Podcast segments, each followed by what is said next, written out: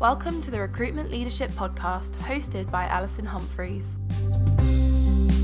The Recruitment Leadership Podcast is here to help those in the recruitment industry gain awareness and understanding on the hot topics faced by those in the business of hiring people. In each episode, Alison Humphries is joined by a fellow expert to offer professional knowledge, insight, and advice on the biggest subjects affecting recruitment businesses. It's the podcast to listen to for recruitment business frontrunners seeking expert information from industry leading advisors. Welcome to the Recruitment Leadership Podcast.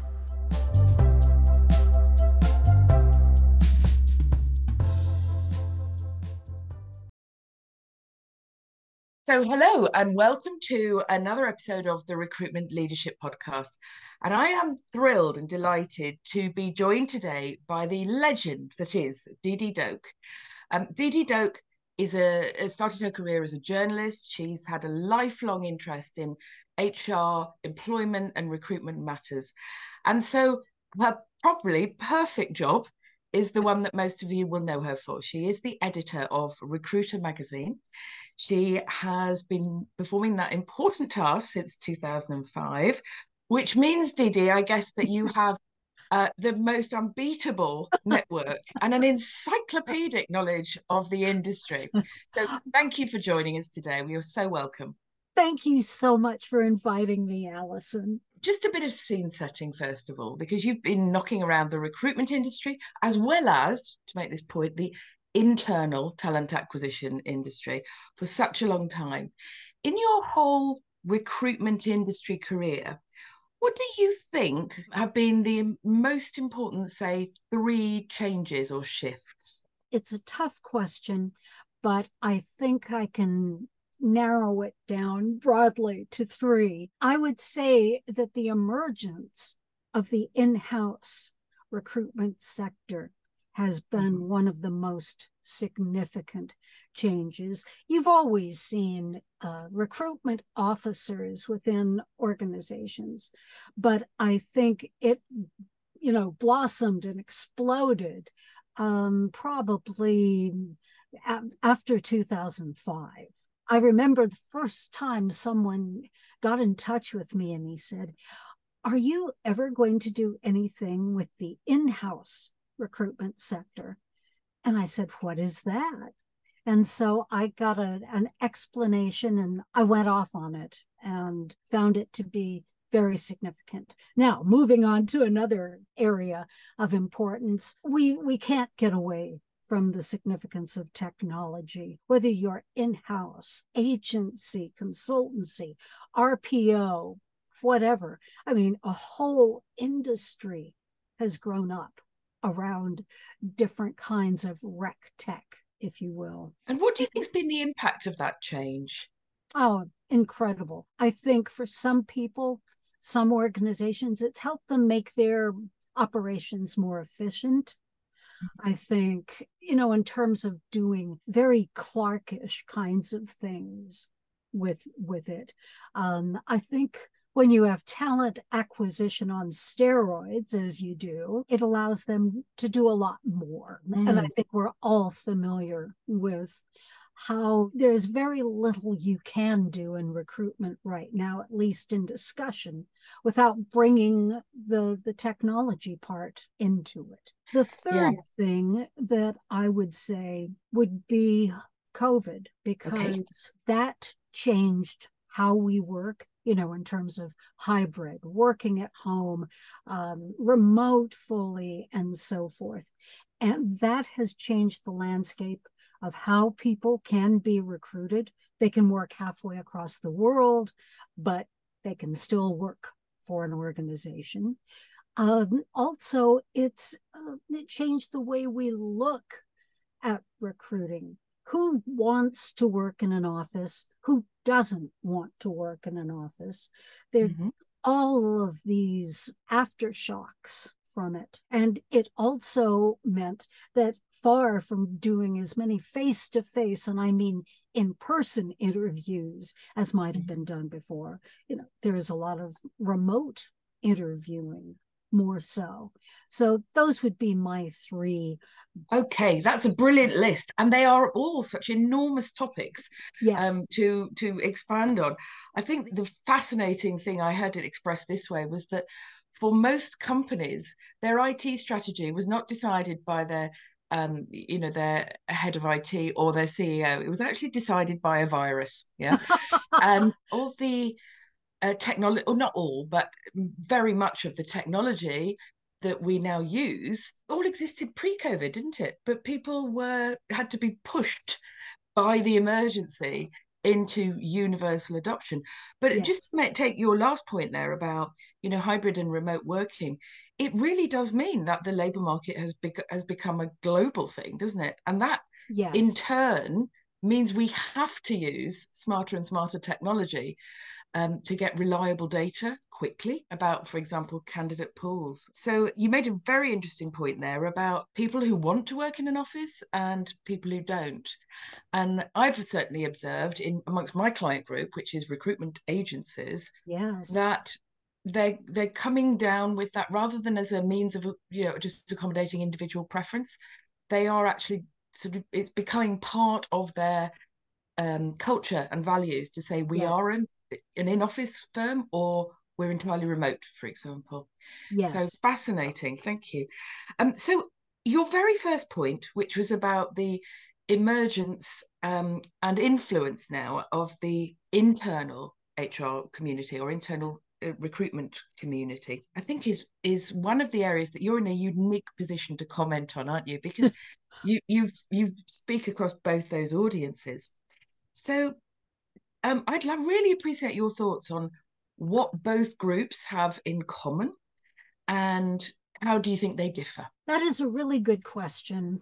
And I I do think about that regularly. I think that what they both have in common is that they need to have persuasion and influencing skills. You you have to have that in agency. You have mm-hmm. to have that in internal. I think that their philosophies will differ a bit in terms of getting the right candidate in place because although some agency recruiters you know do take a consultative view of things like internal mobility and so forth that's much more an in-house concern you know, mm-hmm. um, many recruiters would prefer that there was no internal mobility so they could always get people from outside to come in and, and fill the slots.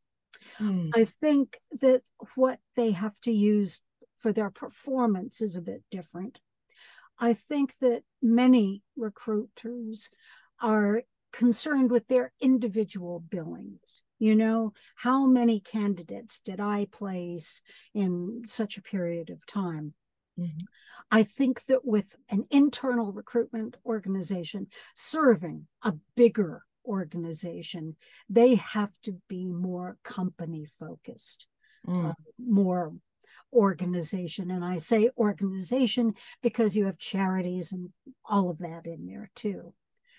But I think that the big picture is much more important in house than it is to the individual recruitment agency consultant. Certainly, there's team spirit, team camaraderie, but at the end of the day, it's individuals more in an agency. Mm, okay, so lots of uh, interesting points there.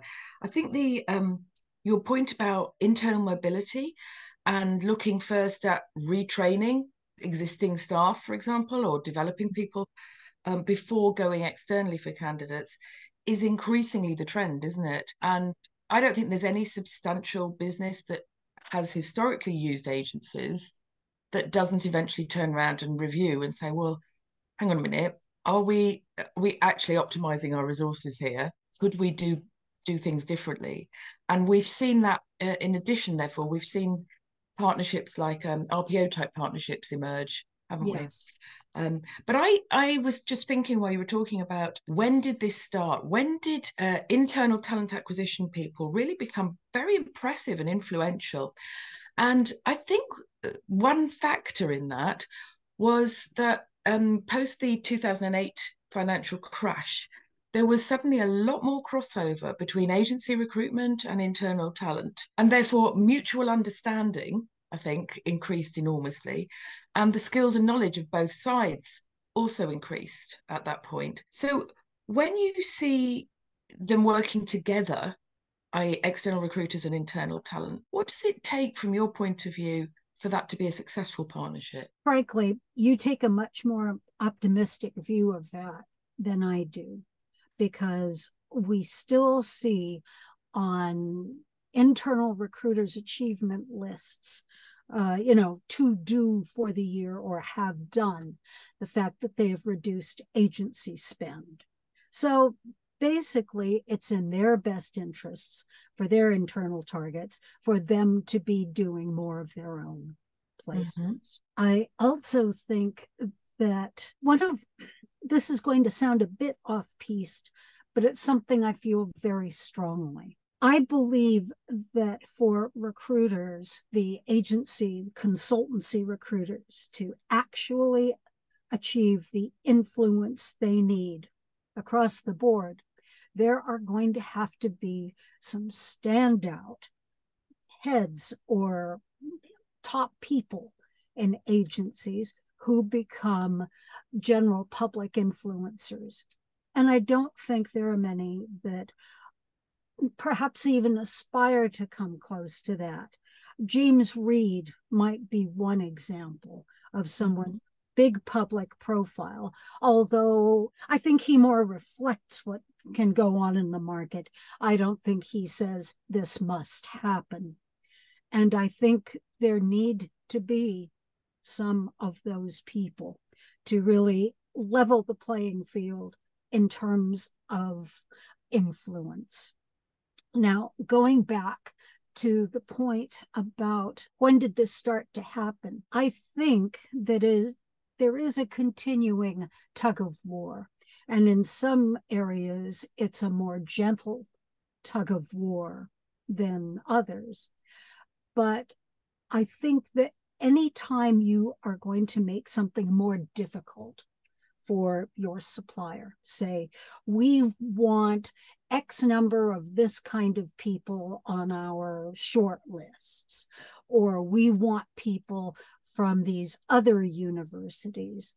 I think that's going to give recruiters a bit of initial heartburn because, well, you know, we didn't used to do that. Um, now we're going to have to to do that, and I don't think it can ever be a perfectly level playing field. I think it's gotten away uh, in great part from the servant master relationship, which is a real step forward. um, but at the at the end of the day, the internal clients are becoming more demanding as they must for their businesses, their organizations to progress. They have to do that. But I think that there is still a bit of lag between where recruitment agencies need to be and where they they actually want to go. Mm, okay, fascinating point. Um, and you you you mentioned James Reed as a possible example of big public profile. James, uh, from what I've read, speaks about much wider issues than just the act of recruiting, doesn't he? He talks about yes. the, the workforce as a mm. whole and work yes. trends, if you like, and rather than just recruitment or the bits that Reed do, if you like. Yes. Um, I, I maybe I've just been lucky, but in my dealings with end hirers and internal mm. talent professionals, I think that one of the keys to making that relationship work really well is where the agency recruiter can add genuine consultative uh, insights. And that's not just opinions, is it? It's not just, right. oh, I think you're going to have to pay a bit more for, for that job kind of thing. you know, it's about being able to give data about specialist skills, for example, or or identifying, you know, potential sources of candidates or or how to broaden a shortlist, you know, to be more inclusive. Yes. Um, and that is the piece that I do. I think I agree with you that the majority of agency recruiters I meet are probably still perceived to be um, people who forward CVs. And they need to be more, perhaps more rigorous in the insights that they, you know, that they are able to offer their clients, whether those clients are, you know, line managers or internal hiring clients. Yes. Well, um, if they're going to be successful. Interestingly, and uh, you're very familiar with our recruiter awards. And when I read through the entries, one thing that always strikes me is that too few of our wonderful recruiters really know how to tell their own story. I think there are some who excel and when they can tell their story of how they made a difference wow that that's really wonderful and although i'm hating this word at the moment inspiring mm-hmm. they they can inspire and you think wow um look at what is possible here. But there are far too many that don't know how to tell potential clients, potential award panels, what makes you the agency you are, and what are these special skills that uh, that you have, special knowledge you have mm-hmm. that can make a difference to a client and candidates. Right. Okay. And very much, it's not a don't uh, tell us, show us. Mm-hmm. Yeah. Okay. That is such an important point. And obviously, you know, you you have the privilege of seeing all of these entries. Um, and I've been a judge on the awards at your kind invitation. What I think you're saying is that those entries that say, oh, you should use us because between us, our directors have got 25 years of experience. No, it doesn't really do it for me at all. all exactly. I do is work out yeah, but there's five of you, mate. So, you know, you've got five years experience. Um, but instead say, for example, how they've improved an end client's actual business performance. Yes. Rather yes. than just we filled the job really quickly. That kind yes. of thing. It's about yes. the impact of recruitment, isn't it? And and more and more people are looking at quality of hire in the in the long run rather than the speed of the service or you know how many CVs you sent them. Thank right. goodness and the real impact of what all sorts of recruiters, in-house or external, do is actually about what the people, the skill, the talent that you bring into the the organization does with that talent in the yes. future. And so, you know, I've said it on several podcasts. It's really important for agency recruiters to understand that their clients have KPIs too. And headcount is not one of them you know just filling jobs is not for the sake of it is not one of them in fact quite the reverse i mean you know if they could achieve their corporate goals without headcount you know they would. would. so your your rewards and there are various of them obviously you've got the investing talent re- awards and you've got um the the recruiter awards and yes. then your your various lists like the hot list um and so forth you, those allow you to see the best of the industry as well. So, is there, without naming names, is yes. there anything generally that has really impressed you over the last year? I can't mention names, probably, but I would say that one entry in our recent recruiter awards really knocked my socks off. This involved an organization being involved in having, not in fighting the Ukraine war, but in uh, supplying people who are necessary to um, help another couple of organizations survive and thrive during that. And this organization was able to provide really good evidence based. It's not using lots of adjectives. It's, as you talked about it before, Alison, the data, you know, what evidence have you got here? Mm. Um, there's a, another company that does a lot in the diversity, inclusion, equity space that has introduced some great training programs that I found very interesting.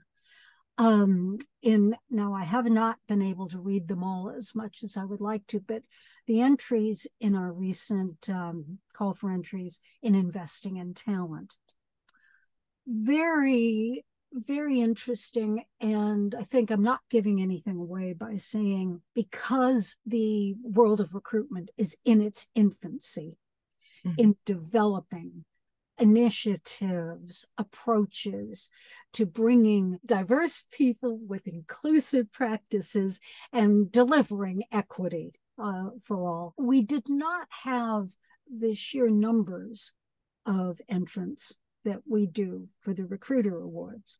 Not mm-hmm. surprising. And there were some that clearly have a way to go before fully uh, realizing their vision. But there are some others too that you really want to jump up and shout about. And I think we've got some good exam great examples coming out in the next few months that I can share more fully with you. Those sound really interesting uh, organizations. And I think with your investing in talent awards, it's not enough to say, oh, guess what? We rolled we rolled out a lot of training days, is it? You've got to actually look at the ROI that they're achieving. Yes. Um, and uh, although clearly the prizes span other categories as well. Now, um, can I share with you one yeah. example that fully came to my attention yesterday that I think is really exciting? There's been a bit of a government hoo ha about some councils that are going to four day weeks.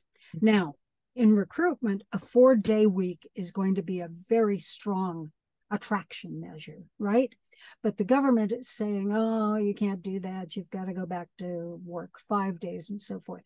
If you look at the data that some of these councils are generating on the increase in productivity, um, more less um, revenue wastage and so forth, it's amazing. And I think that organizations that in recruitment want to introduce a four day week as a recruitment and retention measure. The evidence is out there if you've got the right framework in the company to work that productivity. Mm-hmm. Sorry okay. about that. I'm just really no, that's interesting about that. Yeah. Okay. Um. It, but it's a, yet another example of how we uh, we tend to just prefer what's familiar and and yes. sometimes these changes have to be pushed through by you know a sort of cataclysmic event like yes. like everyone using using zoom and teams um, and so forth yes um one of the issues I have with the, in, the with the agency recruiter side is that new startups continue to proliferate. Yes, and a lot of people, you know, the UK market, I think, is is absolutely saturated. Um, yes. Um, perhaps not in every sector, but we have a huge ratio of, of uh, recruitment agencies to non-recruitment businesses. yes. And there are, to my mind, too many startups that have gone ahead without a clear plan about what they're going to do differently or better than already yes. exists, a clear idea of what kind of organization they want to build, or even a clear idea who their target audience is.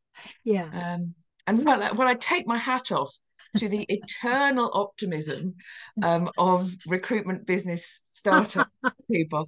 You know, a lot of them will unfortunately not manage to find a niche in the market, will they? Because they right. can't, they haven't got those things clear in their own minds, as it were. Right. Just going back to um, the all the awards and rankings listings that that you are ultimately behind. I used to think of awards in a, almost like a three year cycle. You had to first of all look at who is winning awards and for what if you could yeah just you yes. know reading the summaries or listening to the um, presenters summary of why those awards have been have been given to those companies and then entering your and then actually working out a plan for how you're going to have some uh, you know ROI for your changes, and yes. then entering the next year. You know what I mean? I so love you have to that. have you have to have quite a lot on the go, don't you? um, what yeah. advice, DeeDee, would you give to those companies who are thinking of entering for awards for the very first time? Oh wow. That that is such a, a big one. I would say instead of thinking about, well, we want to win an award this year so we can do this, that, or the other, think of the award as recognition for something you do. I think a lot of organizations think we've got to win some awards. And I think your approach, this three year cycle, I think it sounds wonderful. In recruitment, I don't know how many recruiters have the patience to, True. to to go through that. I think they should have, but I don't think they do. But I think you need to think about the story you want to tell. Not, oh, we're a great agency, we build this much this year, and so forth. What is the story around the theme of making a difference that you have to tell. You know, if it happened within that calendar year, you have to tell it that year because you might not have another opportunity with it. Mm-hmm. Um, but I think, what did you do this year that in your mind made you stand out amongst all of those who do what you do in your sector, maybe? It can go beyond that but making a difference. How did we make a difference? Start with that point. And if you don't have a story to tell that year, perhaps you say, okay, with with our with that in mind in terms of our purpose, our raison d'etre being making a difference. If you set your business on that kind of a path, then you are going to have the content, the story that could win you awards. Does that make any sense, Alison? Mm, I think that's that's really sound advice. Don't go at it, it like as you said. Don't waste your time doing it if it's just we want a badge to say we're yeah. great. Do you know actually have a plan for your organization and execute it and th- and describe how it's made a difference. Yeah, I think that's great advice. One, uh, you know, I've been a judge on on lots of different awards as well. Yes. I'm gonna, I'm just gonna come out and say it. It won't wash to just write. We pride ourselves on yes. having excellent relationships, and here's a testimonial that says, uh, you know, ex recruiter was really friendly and lovely. It just isn't enough, guys. It might be giving you a great, nice, warm feeling. I am priding yourself on something vigorously over here. Yeah, um, that is so true, and that's where companies just don't get the telling a story bit. Mm. Um, many entries that come in seem to suggest that the company is a um, you know it's a nice company does its job you know tries to but probably not you don't see sparks mm. out of the paper they've put their entries on that lack of awareness self-awareness about mm-hmm. what they do is something that makes me crazy because they don't do themselves any favors. Right. I agree with you wholeheartedly. And do you know another thing that's um another phrase that just make, sets my teeth on edge when I see it in an awards entry or anywhere else, or I even hear people saying it. It's oh, we're not like your typical yes. right. We're different. Yeah. The oh. agency recruiter world is terrible for, you know, basically defaming itself, isn't it? Yes. Um, you know, if you hear the CEO of, oh, I don't know, Tesco's or Sainsbury's or whatever on, a, on an interview, they don't say, oh well everyone else is rubbish. They they say you know we have respect for for our competitors. We think we're possibly a little bit ahead on uh, you know on uh, club card membership data use or something along those lines. But they yes. do not just criticize the entire industry. And actually that the, the complacency that that goes along with that suggests that people who are nice and doing their job but nothing exceptional maybe they, this it's this idea that everyone else is you know not just incompetent but downright criminal. Um, it's a very low threshold isn't it? A low bar. Yes. And um, not only do, does that wording come out in award entries, um, the press releases I receive about new agencies mm-hmm. generally will say something like, so and so had a different idea about how to do recruitment. And you look through the thing, and there's nothing about what that differentiator is, you know. Mm-hmm. Yeah. Uh, yeah.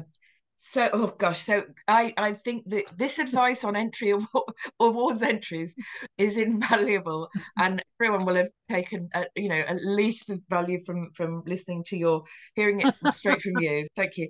I often get asked by people about how they get on the, your fast lists, you know, like the hot okay. the hot 100 uh, and the fast 50. Mm-hmm. Have I got that the right way around? Yeah. Uh, fast um, 50 and hot 100 yes. Thank you. Could you just outline how people get on there for us? This is uh, an increasingly simple question to answer. We have partners who do all this heavy duty math work for us because we certainly cannot do that internally. But our partners, Gambit Corporate Finance on the Hot 100, and Clearwater International on the FAST 50. They want organizations to contact them and send them their financial data for the relevant periods. Now, we used to have a bit of a different system with the Hot 100. We had a different analyst for many, many years who knew the sector well enough that she could just go and look up any number of companies in Companies House and get their results and oh okay they'll work this year and so forth. Our new partners uh, believe that there's a better way to do this because nobody can know everyone and they would like to see companies that think they've been highly efficient highly profitable to send in their data to them to contact them and then you know send in this information with the mm. fast mm. 50 it's over a three year period so the documentation needs are a little difficult but if people uh, want to know how to be considered for these. They should either read our um, online bulletin or the magazine religiously because we do put out calls for companies to send in the information. And we send out email shots with the, that information. So we are intent on spreading the word. But in the first instance, if for whatever reason they want to contact me about it, I can point them in the right directions. Okay, fabulous. Thank you for that. So uh, it is a there's an invitation for people to be considered. Yes. Um, and and the information that they supply is verified by Gambit and Clearwater, isn't oh, it? Oh yes. Oh yes. That's okay. I'm just putting that out there in case anyone is thinking, oh, well, I, will just have a punt and make up oh. some numbers. Um, no. You are going to fall flat on your face, aren't you? Right. Okay. Back to the magazine. Um, yes. Now, I, I, I read every every issue cover to cover. I think it's just great the way you're now covering like both the internal talent market and the agency recruitment market. Mm-hmm. And there's lots of great articles and contributions as well. Um, you will have have probably already planned out 2024. And what big themes do you uh, do you hope to cover? And what do you think? Well, do, dare I ask you? Can you just give any, would you care to hazard any predictions for 2024 well i'll take that part last but i will tell you about my planning process as it were. And i have to say that i drive our sales team absolutely mad with this approach and um, probably a, a, lot of uh, public relations people too. I come from a news background uh, daily newspapers and broadcast. And in those arenas, you generally wait until very close to when you need information to say, okay, this is the most important thing we've got going at this time. And uh, we want it to be timely information, you know, mm-hmm. hot off the press, as it were. No, with the exception of our themed issues like the Hot 100, the 11 most influential in house recruiters, uh, FAST 50, I don't really plan them out that far because I'm looking for the best thing for that time. And I can give you an example right now based on uh, the issue that will land on desks. It should be out there now, but I haven't I haven't received mine yet. I went to the LinkedIn conference, the Global Talent Connect Summit in New York at the beginning of October. And I had some ideas about what I was going to do for our cover story, the issue for November, December, but I hadn't solidified it yet. Lo and behold, at this conference, I came across some absolutely dazzling speakers, not so much in how they presented, but the insight, the information they had. And one of them actually was from the uh, one person was actually from the same time zone here. And uh, she talked about her green jobs foundation. This is someone uh, at a very senior level in a recruitment agency mm-hmm. and she was talking about the uh, uh, the development of green jobs what this involved and so forth so I was able to get an interview with her back here once the conference was over. And she and her Green Jobs Foundation are our cover story for the November December issue. Her name is Joanna Bonnet. She's with Page Group, and she is just the vanguard, I believe, of what recruitment is capable of in pursuing the green jobs revolution uh, very, very exciting. And there were some other ta- uh, people I, I met. Um, I heard speak and I spoke and I talked with them afterwards, you know, about innovation. And innovation is another one of those horrible words that gets thrown around and it loses meaning. You know, it's buying a new kind of uh, computer innovation I don't think so. I think it's got to be a mindset. It's how you do things. It's not necessarily what you do. Mm-hmm. And so I'm looking to do something significant with that very shortly as well. So if I had if I'd had something planned, something would have had to have moved, and that's fine. But I want to be you you can get the girl out of the newsroom but you can't get the newsroom out of the girl i want to be first i want to give our readers something they haven't seen before something they haven't heard about before or mm-hmm. if they have heard about it i want to give them insight they won't have had before Right. So current news being very current is really important to you. I had yes. no idea because so with so many trade journals, their content is planned out months and months in advance, isn't it? Oh, I know. Um, but that's fascinating. And actually, you know, every time, and I always read your your editor's um, forward as well uh, in the magazine, and it it always seems to be, well, I was just thinking that, you know, or or oh. rather, I was thinking about that, you know. Oh, thank you. So you always seem to just like have your finger on the pulse. Um, so I'm going to push you up for my final yes. question, DeeDee. Yes.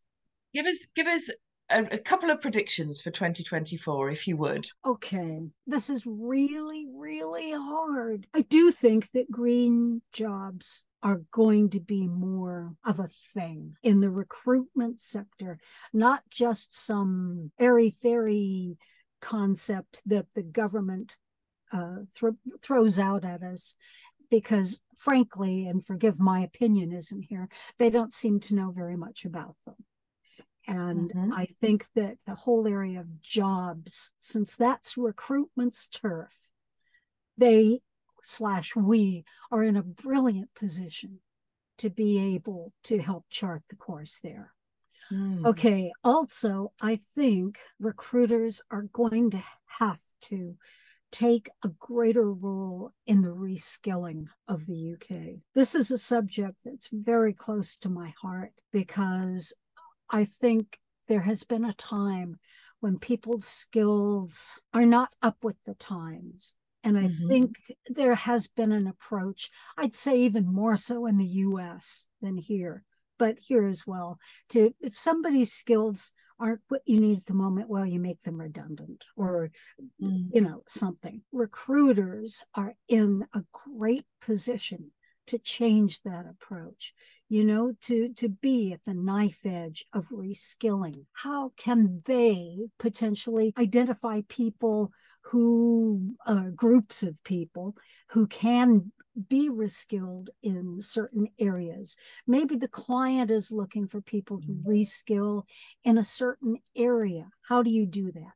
How do you find the lead people for that? I think that's a topic that we've you know barely even covered the surface of but i think that's an opportunity for mm. recruiters okay so green jobs yes. and mm.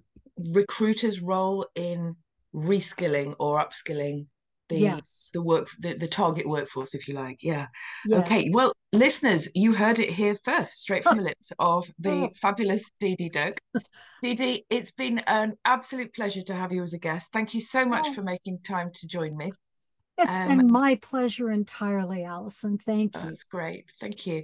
Um, and listeners, if you would like to speak to me about any of the topics that you've he- heard today or about my work as a non exec director and board advisor, then you can get in touch with me on alison at recruitmentleadership.co.uk. And Dee, um, how should people contact you? Doke at recruiter.co.uk okay. or on LinkedIn. That's fabulous. Thank you so much. And thank you for listening, everybody. Bye bye.